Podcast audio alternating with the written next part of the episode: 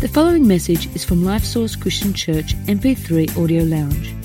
More information about Life Source is available at lifesource.org.au. You know, as a pastor, one of my greatest desires is to see you successful. I, I rejoice when I see people finding success. I really rejoice. I rejoice when you do well. I love it when I hear good news stories. I love it when miracles come to your house. I love it when provision comes to your house. I love it. And so Anne and I are committed to your success. That's part of the deal. And um, we, we want everything that we do here to bring success into your life. And so I'm committing myself afresh to your success. I'm committing myself afresh to your success in every area of life. If I can help you be successful, whether it be in your life, whether it be in your business, whether it be in your family, whether it be in your marriage, whether it be in your career, whether it be in your ministry, whatever I can do, I want you to be successful. Because believe it or not, your success is my success. And that's the case with, with life. When you have children, your kid's success is your success. And that's the way that you feel when you love somebody. Their success is your success. And so you rejoice with people. I, I, I, love rejoicing when people are blessed. I don't get it. I don't get it why people don't rejoice. I don't get it, you know. It should have been me. I don't get it. It's, to me, it doesn't make sense. When people are successful, when people are blessed, when people are prosperous, I rejoice.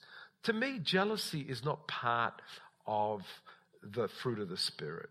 Matter of fact, it's rejoicing with those who rejoice. That is part of what godliness is all about. And so I'm just saying afresh, I'm committing myself for your success. And so what I want to do today is share with you what I consider the two most important principles for you to be successful.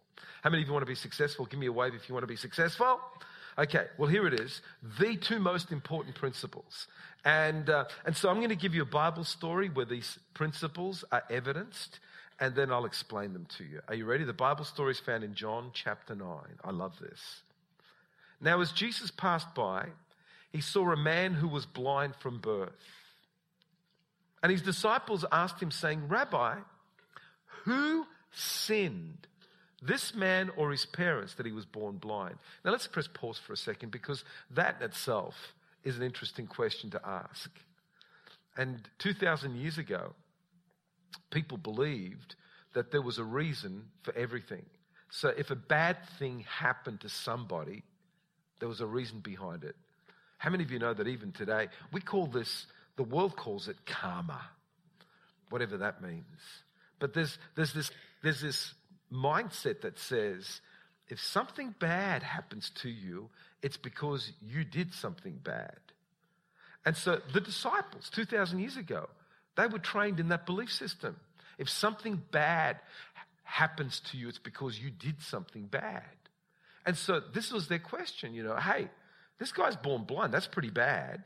So who sinned? Did he sin? What? In the womb. Yeah, yeah. You really get up to a lot of mischief in there. Ah, my goodness. All sorts of uh, hanky panky happening in the womb there. Who sinned, him or his parents? And then Jesus answered, Neither this man nor his parents sinned. In other words, sometimes bad things happen without there being a reason. Sometimes stuff happens in life. And we have to accept it as just stuff happens and then do what needs to happen with the stuff that happens rather than try to work out the blame game. And so just relax about the blame game. You know, hey, let me just say here that sometimes bad things happen as a consequence of you making bad decisions. But if you can see that, it's obvious. If you can't see it, then don't get into the blame game. That's all I'm saying. Don't, don't think for one minute that if you contract cancer, it's because you did something bad. I tell you, I, or if you don't get healed, it's because you don't have any faith. You know, why is it that we have to give people explanations for everything that happens in life? Sometimes things happen in life and there's no explanation. The story is okay, let's deal with it now. We don't know why. If it's clear, why, then we can deal with it. But if it's not clear why, we've got the scenario, let's deal with the scenario. Okay? Let me press play now on what I was doing. So then he goes, uh, Neither this man nor his parents sin, but that the works of God should be revealed in him. I must work the works of him who sent me whilst it is day, and the night is coming when no one can work. As long as I'm in the world, I am the light of the world. When he had said these things, he spat on the ground and made clay with the saliva, and he anointed the eyes of the blind man with the clay. And he said to him, Go wash in the pool of Siloam, which is translated sent. So he went and washed and came back seeing. Therefore, the neighbors and those who previously had seen that he was blind said, Is not this he who sat and begged? Some said, This is he. Others said, He is like him. He said, I am he. Therefore they said to him, How were your eyes opened? And this is what he said. He answered them and said, A man called Jesus made clay, anointed my eyes, and said to me, Go to the pool of Siloam and wash. So I went and washed, and I received sight. Wow, what a great story. What a, I love stories with a happy ending. And this story certainly has a happy ending. So, this is the story of a man who was born blind, that got healed, and ended up seeing. And the, the story is the story of process, the process involved in him getting healed. And so then John, the Apostle John, tells the story of how this guy gets healed. Now, can I just say that Jesus did something that I don't normally do, okay? I don't normally spit. How many of you know that it's in Australia it's quite offensive to spit? Now in some countries I've been there and you've got to dodge the spitballs. You know, sort of you just got to look where you're look you just got to walk where you're looking. But here's Jesus, the Son of God. And John tells the story that he sees this blind man and he spits on the ground. I mean, how many of you know that's offensive to start with, spitting? Then the second thing that Jesus does is that he bends down and starts playing with the spitball. How many of you know that's incredibly offensive? It's one thing to spit on the ground, it's another thing to start playing with a spitball. How many parents we got here? How many of you parents, if you saw your son spitting on the ground and then playing with the spitball, would you say, you were just like Jesus? How many would say that? No, you'd be, yeah. Now, now that you've heard my story, you would say, yep, you're just like, but then here's the third thing. It's, then, then, then Jesus gets the spitball with the mud and he goes to a blind man who's just sitting there innocently, not seeing anything. And the next thing you know, whack, whack, there's two muddy spitballs in his eye. How many of you say gross? Yeah. How many of you know that there is cause for offense right there? Can you, I mean, this is it. Never going back to that church again. I went to that church as a blind man. Here I am blind, not knowing what's going on. And all of a sudden, the pastor spits on the ground, makes spitball, and sticks it in my eye. You think I'm going back to that church? No way, baby. Opportunity to get offended. So here he is, you know, just nice and placid with spit and mud and dirt in his eyes. I'm not talking about nice, gentle, little. I'm talking about just plastered. But when Jesus does it, it's not plastering spitballs into a blind man's eyes, it's anointing. It's anointed his eyes. And so then Jesus says, okay, now you on your own devices, go to the pool of Siloam and wash the spit and mud that I've just stuck into your eyes. well, I'm not going to go all the way to the pool. because let me tell you, the distance for him to travel to the pool of Siloam was somewhere between 500 meters to a, a kilometer. And he had to make his way as a blind man with spit in his eyes, mud in his eyes, to the pool of Siloam to wash. And you know what? He did that. He did exactly as was told. You know, the amazing thing is the pool of Siloam is means sent. And here it is. I love the, the rhythm of this because it was like he was sent and he went. He was sent and he went. He was sent and he went. And the Bible tells us that when he got to the pool of Siloam and he did exactly what Jesus said, he washed that spit, that mud out of his eyes. As soon as he did that, he received his sight he was healed. The blind man could see, and it amazed everybody. It amazed every, everybody. Matter of fact, people were so amazed, I didn't even recognize him. Is this, is this the same guy? No, it can't be. No, it must be someone like him because the guy that we know can't see. This guy can't. What is going on? And he says, I'm the man. I'm the man who was blind, but now I can see. What happened? Jesus healed me. And I love, I love the way he tells the story. He says, A man called Jesus made clay, anointed my eyes. He does not mention the spit. He does not mention the spitball. It's just, he made clay, anointed my eyes. He just wasn't even going to go close to a fence. He was just going to make the story as positive as possible. Let me tell you the two principles in this story that are the two principles for success. Just two simple principles. One's called obedience, the other is called faith. And the two are connected obedience and faith. How they connected? Well, sometimes it's very difficult to obey if you don't have faith. It's very difficult. But something in this man believed that God's word was true. And so rather than preempting the miracle by taking the spit off his face before he got to the pool of Siloam, the deal was go to the pool of Siloam and wash. And when you get there and you wash, you'll be healed.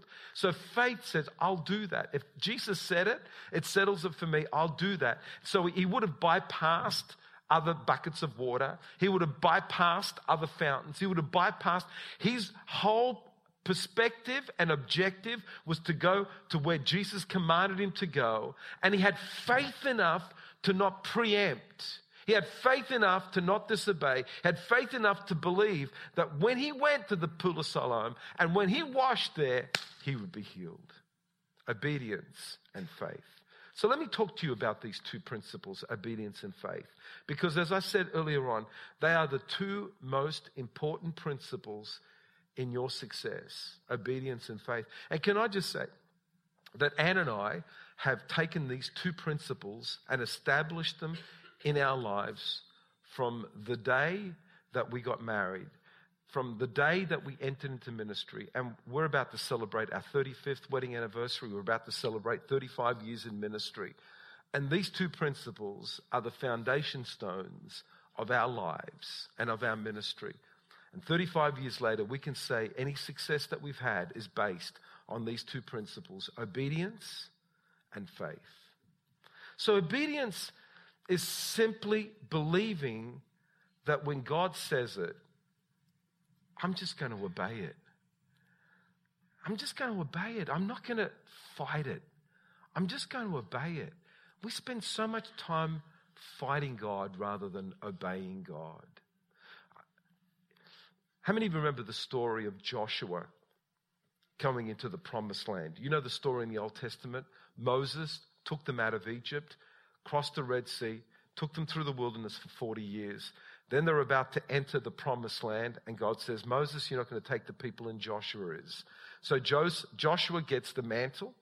And then in Joshua chapter 1, verse 8, why don't you read it with me? Joshua chapter 1, verse 8.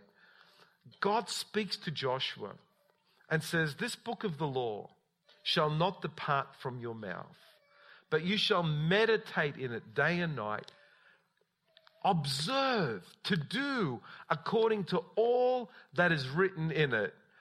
For then you will make your way prosperous and then you will have good success.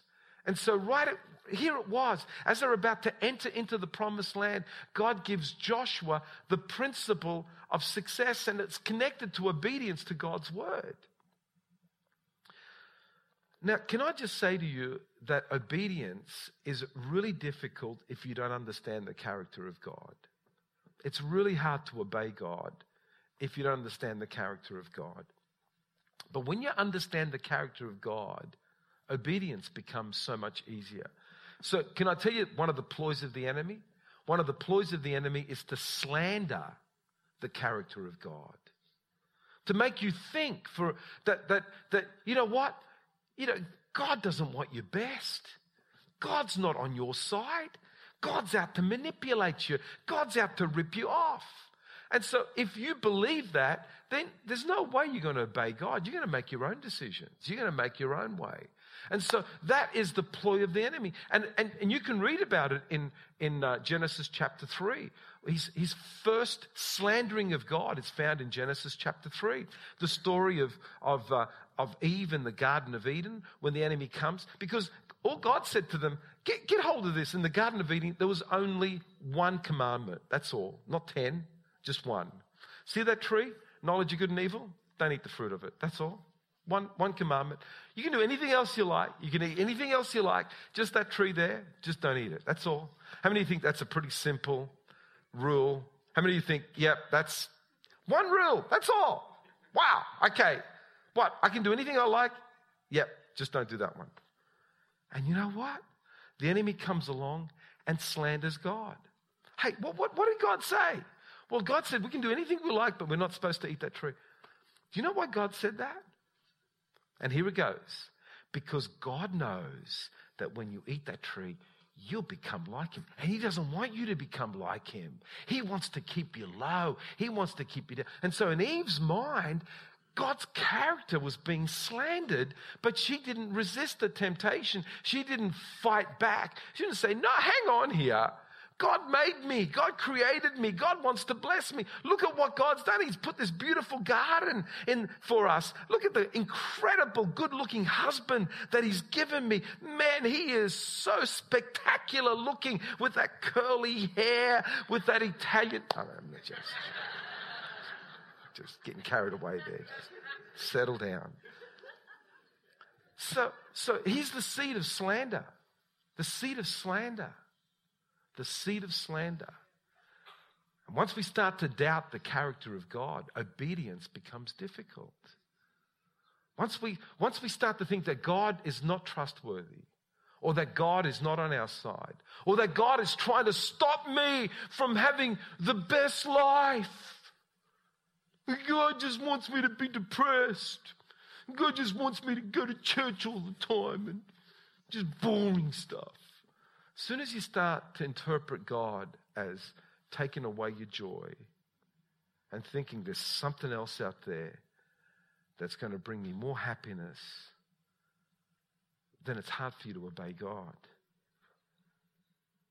But when you believe the character of God that says, God is out to make my life complete. God is out to give me abundant life. That God's primary desire for me is that my joy may be complete. If you believe that, obedience is easy. If you don't believe it, then obedience is incredibly difficult.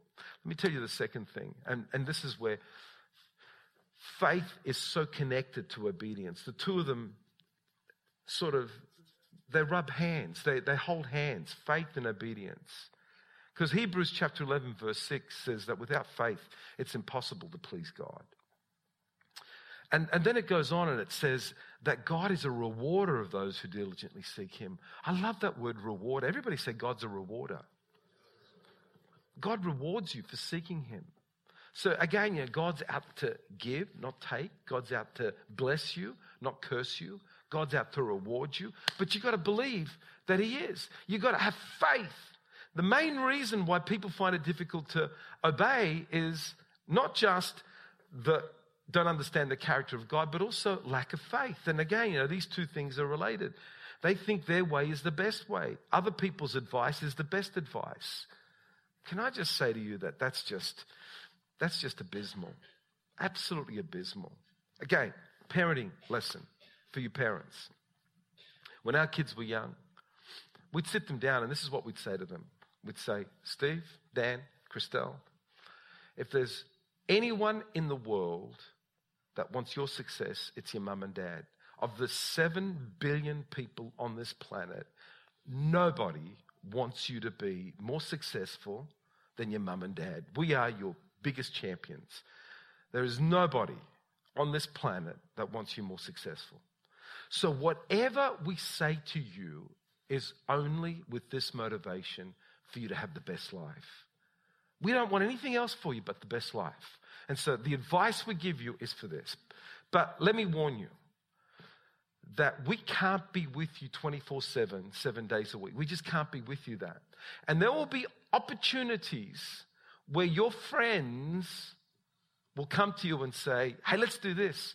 And your thought will be, My mum and dad said this is not a good thing to do. But your friends will say, Hey, your mum and dad are just old fuddy duddies. What would they know anyway? We're your friends. We, we'll show you the good time, the good life. That's where you have to make a decision as to whether your parents are for you or your friends are for you. I says, at that time, I want you to remember this conversation that our advice is only for your best. And nobody on this planet wants your best more than we do. And that's where you need to say to your friends, no, I'm going to trust my parents on this one. You know what? That's exactly the way that God is with us. When He gives us something, and the temptation is where the enemy comes or other people come and say, Why would you do that? Why would you obey God? Why would you? Why, why, why? You got to say, No, God's for me. And that's where faith comes in. It's like, hang on here, I don't get it.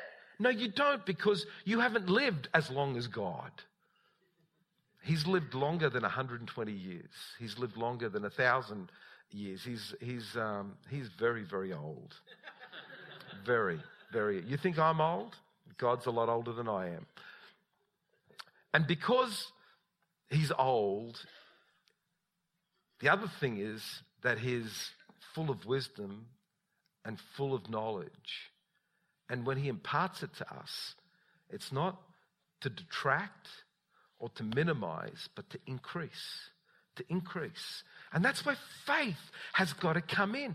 Faith has got to come in. And, and faith is always, I don't get it. No, you don't. And there's many opportunities for you not to get it. But if you say, I don't get it, but God does, and if God is saying it, that's good enough for me. That's faith right there. Right there. Let, let me get my calculator out. Okay. It does not compute. But hang on, God said it my calculator. And so you got an opportunity there where you're going to either trust your calculator or trust God. And too many people put more faith in their calculator than God. Yeah, a long time ago, I stopped, I stopped asking the question, can I afford something? Because more often than not, I could, but it still didn't make it right. And then many times I couldn't, but it was right. So I stopped asking the question, can I afford it? Now my question is, God, are you in it? And if God's in it, I can afford it. If God's not in it, I can't afford it. And that's something that you've got to decide. And that's faith right there. That's faith right there. I never, I never launch into a venture just doing my, no, you know, let me tell you something. I do my maths. I do my sums. I get insight and information. But I don't give that the last word. See, too many people give the maths, the science, the, the, the earthly equations the last word. Now, do all of that, but don't give that the last word. Give God the last word because that's where faith is. God, what do you say? Because you've got the last word. And because so many times you do the maths and it works out. So, oh, yeah, yeah, yeah, that's the last word. No, God's the last word. And if you do that, that's faith right there. That's faith right there. So let, let me give you a few principles that will help you get stronger faith. Can I give you some principles that'll help you get stronger faith? Okay, number one, God wants you to be successful. You got to get this into your spirit. Come on. Everybody say it with me. God wants me to be successful. Turn to the person next to you and say, God wants you to be successful. You can't have faith if you don't believe this. If you think for one minute that God wants you to fail, if you think for one minute that God wants you suppressed, then you're going to find your own way through life rather than God's way. But if you believe that God wants you to be successful, then you're always saying, okay, God, what do you say? What do you say? What do you say? See, my kids, my kids do that these days, now that they're getting older. Before they make a decision, they say, hey, dad, what do you think? Because they want to hear, because they've learned. You know what? The only advice my dad would ever give me is advice that will make me successful because my success is his success. And can I just say to you, your success is God's success. And so let me give you the second principle. All of God's principles will help you be successful. There's not one thing in this book that will stop you being successful. But every time you break one of God's principles, you minimize your success. So all, everything that's written here is written for your success. The third thing is God's on your side. He is totally trustworthy. God is, I want everybody to say, God is trustworthy. He's on your side. He is trustworthy. You can trust him. He is totally trustworthy. Nobody else is as trustworthy as God. You can trust him. He'll never let you down. You, you can trust him. And the fourth principle is that this book is the manufacturer's handbook. I love this. It's the manufacturer's handbook. See, again, you know, I, have got very simple belief systems. I'm a simple man with simple beliefs. You say, Tell me about you, yourself, simple man. Okay, I'll tell you. I'm not a simpleton, I'm a simple man. And simple man, I just believe that God made me. How simple is that? Oh, yeah, yeah, but you're not intelligent enough to believe what we believe. Actually, when you get incredibly intelligent, then you work out very simple principle. Where there's design, there's a designer. Just intelligent people have worked that one out. So if you haven't worked that one out yet, you'll get there one day. That wherever there's design, there is a designer. How many of you like my watch?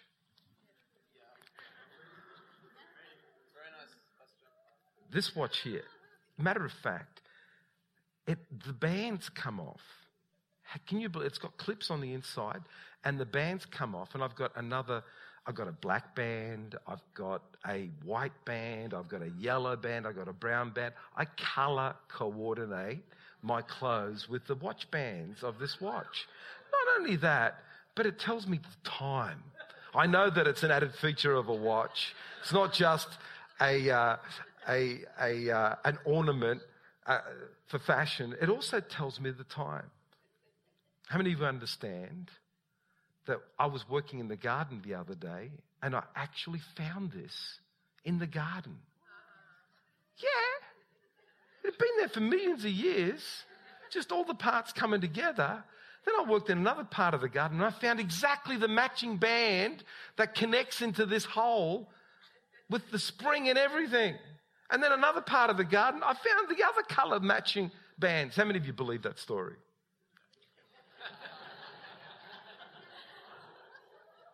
What's the matter with you? I'm telling you the truth and you don't believe me? see, when you see design like this, you automatically say, where there's design, there's a designer. And can I just say to you that this body is so much more complicated than this. And for anybody to deceive you into saying, this just happened, is ludicrous. Where there's a design, there is a designer. And so what we say is this the designer manufactured us and wrote the instructions in the manufacturer's handbook. And so this Bible tells us how we operate. You want to know how we operate better? It's found in here. You want to know how to solve your problems? It's found in here. The manufacturer has written it. And so that's faith for me is just that simple. I'm a simple man with simple beliefs. Don't complicate the simplicity of where there is a design, there is a designer. And with the designer comes the instruction book on how you operate. And that simply, my friends, is faith right there. Amen. Hallelujah. well, my time is up. Tim's coming to play the piano. That says my time is up. But you know what? I just so pray for your success. I so pray that, that your life could be the best life. That everything that you do might be the God plan for you. And that you don't fall over into sin and fall over into just the rubbish that the enemy wants to put into your life. Because that will lead you to failure. And that's exactly what Adam and Eve found. Their failure wasn't God's plan, their failure was the devil's plan.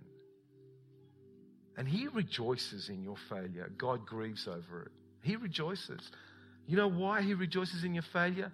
Because he knows how much it hurts the heart of God. And his only ambition in life is to hurt God. And he knows that by hurting you, he can hurt God. But you just got to say, I'm going to shut my ears to the devil. I'm going to shut my ears to all that deception. I'm going to open my ears to the God who loves me. The God who loved me so much that he gave his only son to die on the cross for my sins. That's the love of God. Greater love has no man than this, that he's willing to lay down his life for another. Would you listen to him? Would you obey him? Would you put your faith in him? Because if you do, your life will be transformed. Come on, this morning, some of you, you've made some decisions that are not great decisions. Some of you have made decisions that are contrary to the Word of God. You've made decisions where you've been deceived into thinking, oh, yeah, this is a great decision, but it's not a God decision. Well, it's time to repent. It's time to say, God, I'm sorry.